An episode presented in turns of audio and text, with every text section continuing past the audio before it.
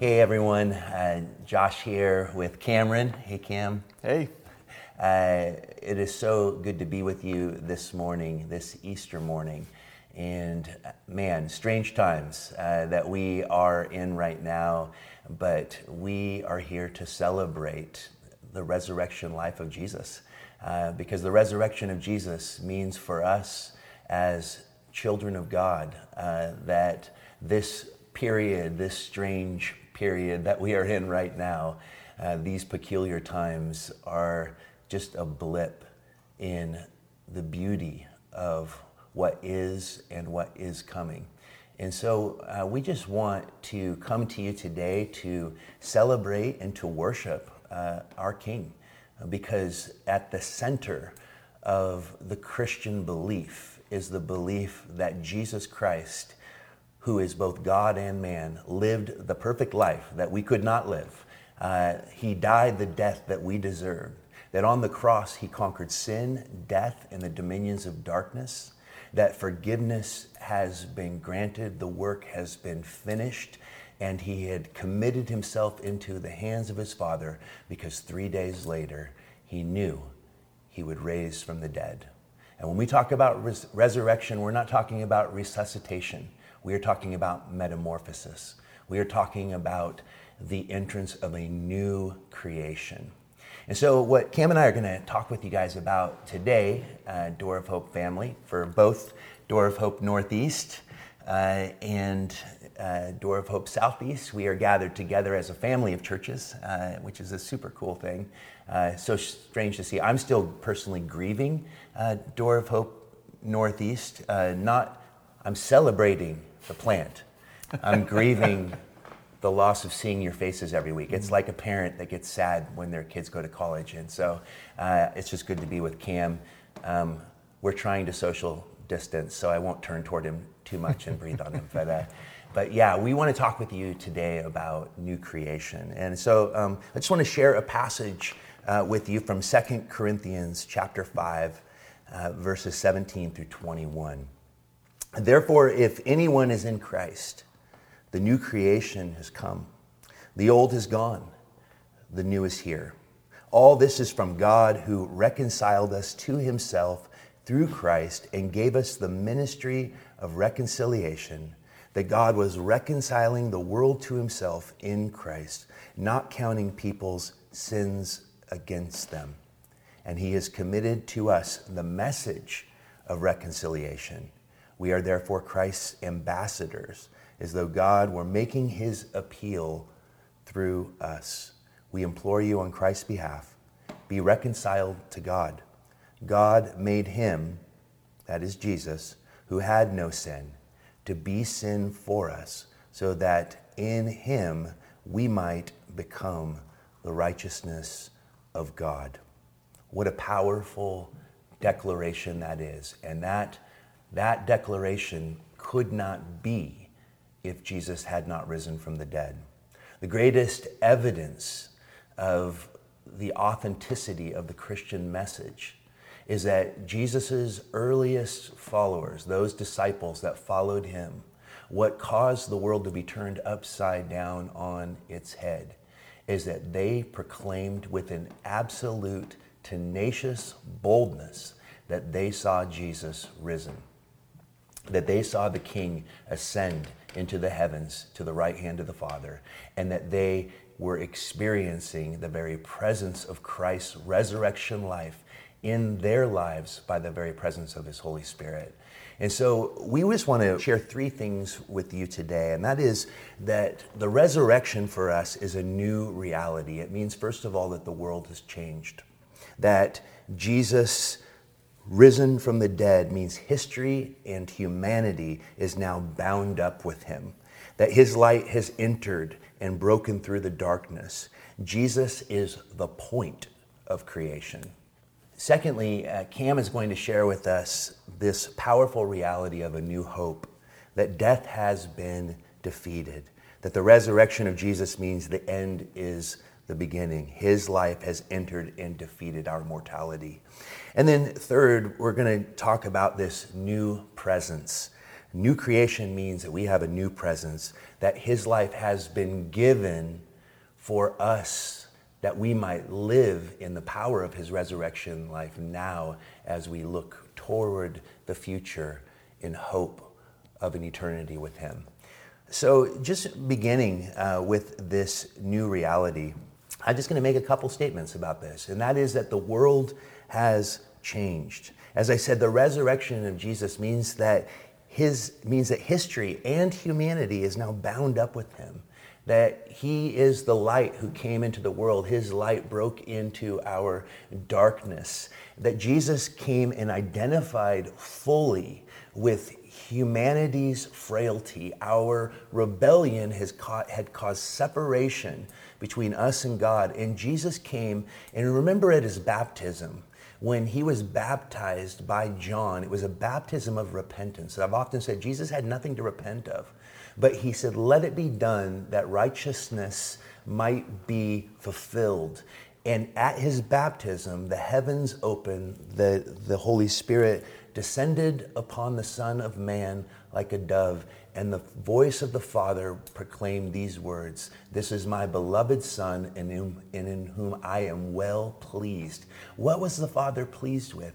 The Father was pleased with the Son's identification, not only with our humanity, but with our sin. And in this reality, Jesus perfectly lived in the frailty of broken human flesh without sin making himself the one who could become the sin bearer. And this is what we celebrate on Good Friday is that Jesus on the cross actually worked out our salvation. He conquered the things that separate us from God. Our own demons, we are our own worst enemy, our sin, our rebellion. As I often say, if, if Satan died today, we would continue to sin tomorrow. Sin is a problem. It is our desire to be our own gods. Jesus did something about that on the cross. He conquered the dominions of darkness, and the dominion of darkness is wreaking havoc in the world right now. In this time of corona, the enemy is playing on fear, is playing on human frailty and sickness. The enemy is playing upon our idolatry as a world. And Jesus on the cross defeated that enemy. That's why he's so dangerous, because he is defeated, and why he is fighting so fiercely against God and his children in this time of grace. Jesus not only defeated sin and the dominions of darkness, but he defeated death itself because he himself is the resurrection and the life. I mean, think about it. God died. God died so that we could live. But death could not keep the one who holds the keys to life and death. Jesus said he would take up his life again on the third day. And the empty tomb for us is of central importance. It sits, it sits in the shadow of the cross. The cross may be the center of the gospel, but without the resurrection, the cross would just be a sad end to a great teacher's life. Uh, and the resurrection without the cross actually couldn't happen because resurrection insinuates that first there was death. He who is the author of life died and then took up his life again, showing that he is the victor. He has conquered it all. And this is why we believe that resurrection needs to be a, a, a huge component of what we are about as a church because the resurrection reminds us not only that Jesus 2,000 years ago actually historically entered into the world and lived a life that we couldn't live and died the death that we deserved, but that this life and this death and this resurrection now lives with an eternal significance because his resurrection isn't just a moment in time, it means that he's alive now. And that is good news. The new reality is that the world has changed. Remember what it says in 1 Corinthians 15, 1 through 4.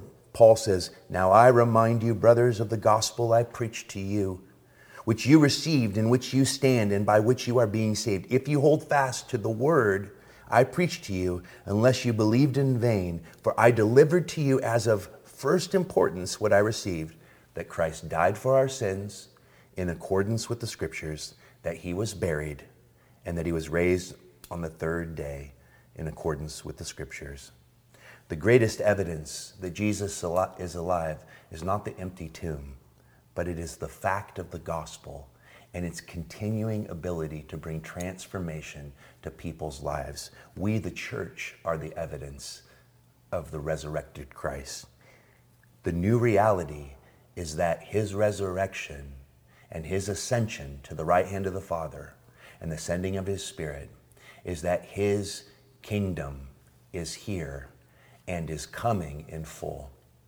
We have been changed. We are a new creation, and all of the world, all of the cosmos is under Lord Jesus' rule.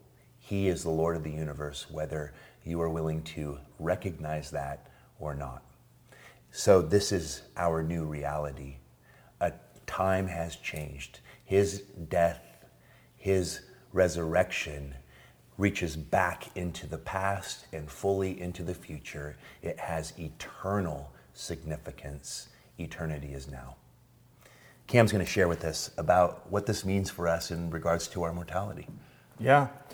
And, and the resurrection of Jesus brings not only a new reality, um, but a new hope, as Josh already mentioned. It, it means that Jesus has defeated that great, previously undefeatable enemy, which is death.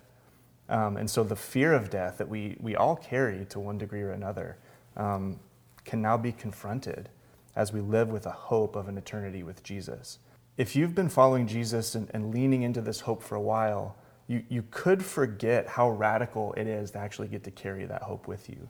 Um, the agonizing fear of death is not easy to overcome, uh, especially in this particular time we find ourselves in. Um, and our world tends to try to medicate it with a number of different strategies. Sometimes that's just distracting us um, from it.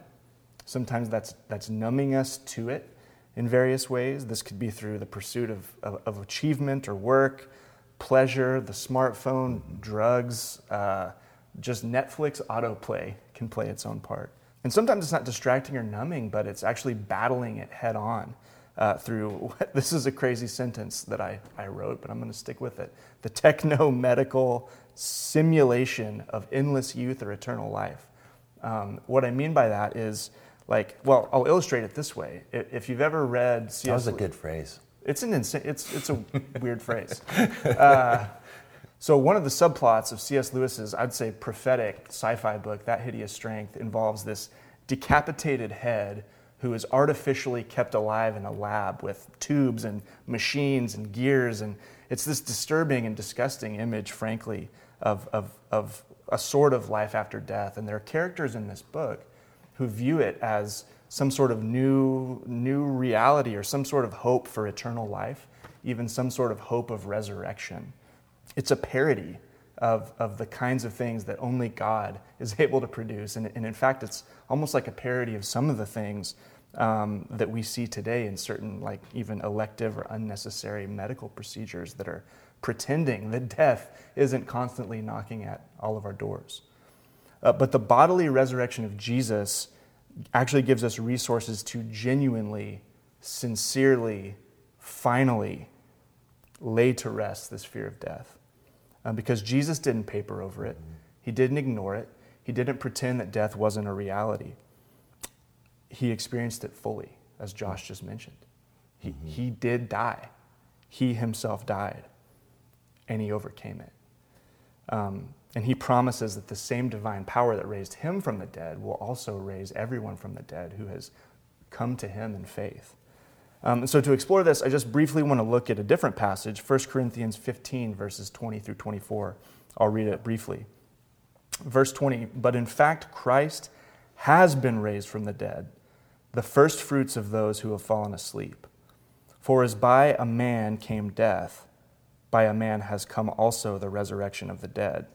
For as in Adam all die, so also in Christ shall all be made alive.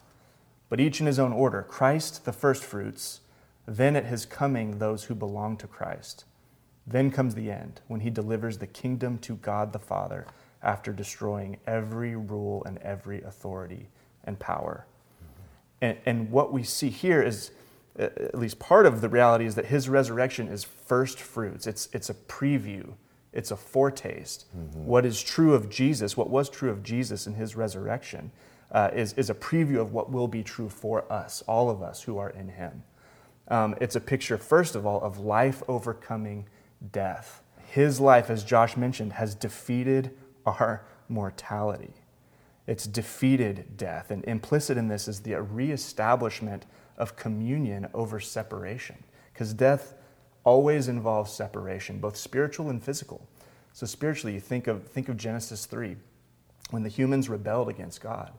Um, you saw a, separation from God's relational presence you saw a separation between God's beloved people, one to another, uh, in Adam and Eve. And you saw even a, a, separation from God's good world, in a sense, with the antagonism entered in, with the curse, uh, this, this adversarial relationship between our working the, the, in the world itself, um, and even the banishment from the garden.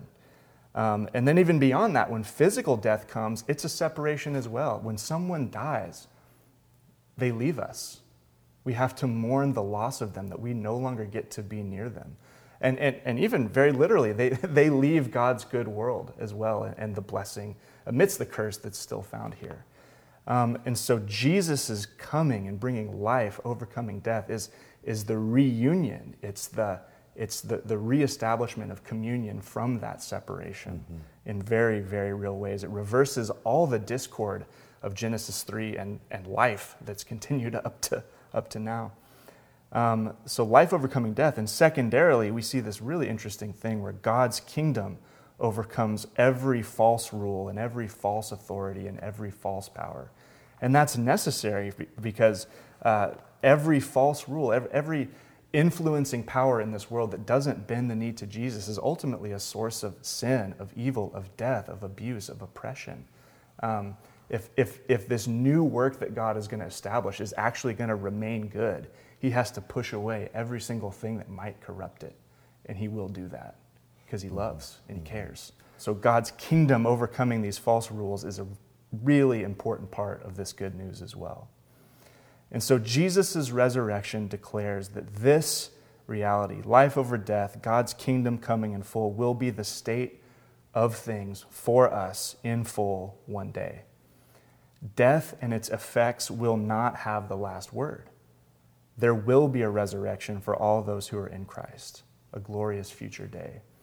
And honestly, this it's super hard for us to imagine it. I, I think of like the great sci-fi filmmakers and novelists who, when they imagine, uh, when they try to imagine a utopia, they, it, it's always a utopia that starts and then devolves into a dystopia. They're much more comfortable playing in the world of dystopia because though they don't have the language for it, if they're honest and truthful uh, artists, they're going to have to acknowledge sin. That every human attempt to, to pursue eternal life on our own terms, to pursue endless youth on our own terms, to pursue uh, a, a utopic vision of society, the result is always suffering, it's always destruction, it's always a gross, twisted mirror image of what God alone is able to produce. Mm-hmm. Um, but the biblical authors, inspired by the very Spirit of God Himself, they don't have that problem imagining this or declaring this kind of reality. So, John, catching a mysterious vision from God of what the prophet Isaiah called the new heavens and the new earth, uh, he writes, he wrote about what he saw in the book of Revelation. And the last two chapters of that book, to me, well, which are the last two chapters of the Bible, are some of the most inspiring and hope filling chapters in the whole scripture for me. And so uh, let's just read together just, just a little bit of John's inspired vision from Revelation 21 and 22. And we're not going to read the whole thing, but, but uh, we'll jump around a bit. Says, Then I saw a new heaven and a new earth, for the first heaven and the first earth had passed away, and the sea was no more. And I saw the holy city, New Jerusalem, coming down out of heaven from God, prepared as a bride adorned for her husband. And I heard a loud voice from the throne saying, Behold, the dwelling place of God is with man, and he will dwell with them, and they will be his people, and God Himself will be with them as their God, and He will wipe away every tear from their eyes, and death shall be no more. Neither shall there be mourning, nor crying, nor pain anymore, for the former things have passed away. And jumping ahead, he says, I saw no temple in the city, for its temple is the Lord God Almighty and the Lamb. And the city has no need of sun or moon to shine on it, for the glory of God gives it light, and its lamp is the Lamb. And by its light will the nations walk, and the kings of the earth will bring their glory into it. And its gates will never be shut by day, and there will be no night there. And they will bring into it the glory and the honor of the nations, but nothing unclean will ever enter it, nor anyone who does what's detestable or false, but only those who are written in the Lamb's book of life. Then the angel showed me the river of the water of life, bright as crystal, flowing from the throne of God and of the Lamb through the middle of the street of the city. Also, on either side of the river, the tree of life with its 12 kinds of fruit, yielding its fruit each month. The leaves of the tree were for the healing of the nations and no longer will there be anything accursed, but the throne of God and of the Lamb will be in it, and his servants will worship him. And there's so much incredible imagery and so much culmination of so many beautiful biblical themes in, in those chapters. You should go read it for yourself. But the basic idea here is that the project that God started with his people in the garden before the fall, before the entrance of rebellion against God, the entrance of sin, and the entrance of death, that project gets picked back up.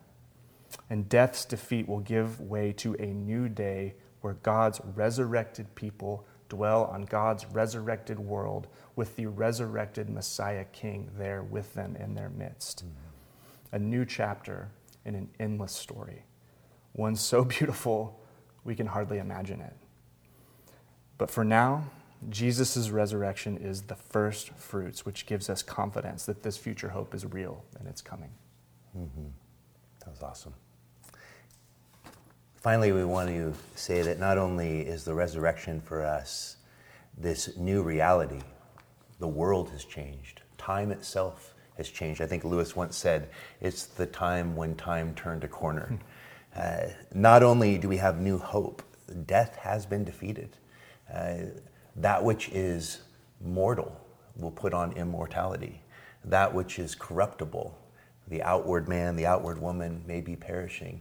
The inward man, the inward woman is being renewed, and we will receive those resurrection bodies and live for eternity in a physical and spiritual, united in a new way because mm-hmm. it's new creation. Uh, we will live for eternity. And it's not about the amount of time. It's not no. time, endless time, as we, as we all now are right now experiencing with Corona, especially if you're a young parent, and there's many of you, you already feel like you're in eternity. And you know as well as I do that time is not necessarily awesome. It's about the quality of the time. And the quality of the time, what will make heaven heaven, is that we will be together. We will be with Jesus. Jesus is the point of creation. He's the point of eternity, mm. and He will be in the midst. There will be no sun, for God Himself will be the source of light for His people. I always have loved that imagery. But what about now? What about in this strange time we are living? What is God doing in this time? Is God the cause of the coronavirus? I'm not personally a big, I don't hold to that theological grid that God is responsible for all that happens. What I do hold tenaciously to is that God is in control and that God is the one who has the absolute freedom and the power to weave every dissonant note into his redemptive story and song. And what I want you to know right now in this time, I believe that God is using this infection that is wreaking havoc on real lives. Some of you may have loved ones that have been impacted by the coronavirus. I myself was super sick the first week, and I may or may not have had it, and so did Tim. And it was lonely, and it was a little scary, and it was scary trying to figure out how to do church. And I experienced that sense of isolation and fear. And I, I tried to share uh, as, as honestly as possible without freaking people out. I did get a couple emails, people worried. Um, I'm doing great. Uh, I'm embracing the age of Corona because I know that we will move through it. And I believe that God is using this time to strip us of our idolatry, to remind us that we are not in control of our universe, that there is an illusion of control that has kept people keeping God at arm's, arm's distance. Right now, people are looking for answers. They want to know that life is more to offer than what we are experiencing through our iPhones and our computers and our Netflix and our television and our ambitions and our jobs. As people are losing work and people are sick, may it be a time where the dark and sad things that are really happening creates in us, first and foremost, as children of God, a, a unwavering hope that Jesus is able to work powerfully in and through all of this. And so here is the close that this resurrection, this resurrected king, means that we have a new presence, that his life has been given. The resurrection of Jesus means if we truly trust in him as Lord, and believe that God has raised him from the dead, we are a new creation. That is, we shall be saved. Salvation is always in three tenses we have been saved, we are being saved, and we shall be saved. Why are those tenses in play? Because Jesus himself is our salvation. We are new creations because we are in him. Whatever we are talking about, it's wrapped up with Jesus. And, and I think Galatians chapter 2, verse 20 declares it best I have been crucified with Christ. This is the good death. It is no longer I who live, but Christ who lives in me. And the life I now live in the flesh, that is this moment where we are feeling the frailty of our mortal bodies and, and the, the very frailty of, of creation itself that is groaning as it awaits its redemption. I, I live by faith that is, in this moment, in these bodies, we are living by faith in what? In the Son of God who loved me and gave himself for me. I have been crucified with Christ. It's no longer I who live. See, the good death is simply the surrender of one's life, it's the surrender of control, the illusion of control. It's the death to the lie of what God never intended for you, that you might experience the very resurrection life, that is, the presence of Christ's life by His Holy Spirit right now in this place, in this time, that we can become conduits of God's grace, that we can become, as the opening passage we read to you, we can become ambassadors of reconciliation. Who are you reaching out to in this time to remind them that Jesus loves them? I have had some conversations this week with people that are hurting deeply. I talked with my dad for the first time. I saw him for the first time in a year yesterday. We had a, a, a chaplain, just these little acts of grace, so beautiful. This chaplain uh, called me uh, via FaceTime so that my family could talk with dad in the hospital. And my dad is not an overly emotional person, and he began to weep and I wanted to be next to him so bad. But there was this man, Frank, being an extension of Jesus' very life, his resurrection life, right there with my father, standing by his side, praying over my father, allow, helping my dad's family connect with him in a very real way. And this is the power of the moment that we are in, is that we can grab a hold of the brokenness that's in the world and be, be an infusion of the resurrection life of Jesus by just being available in this moment where we live by faith and bring the calm confidence that we have in this future hope, in this new reality, in this living presence to those that are feeling despair. If you are feeling despair, we want you to know we love you and Jesus loves you. And I will say this every time I preach. I feel it's become my tagline on your worst day Jesus is crazy about you. He is with you, He is alive. And this is what we celebrate today. Cam and I are so privileged to be able to shepherd as amazing of a community as Door of Hope.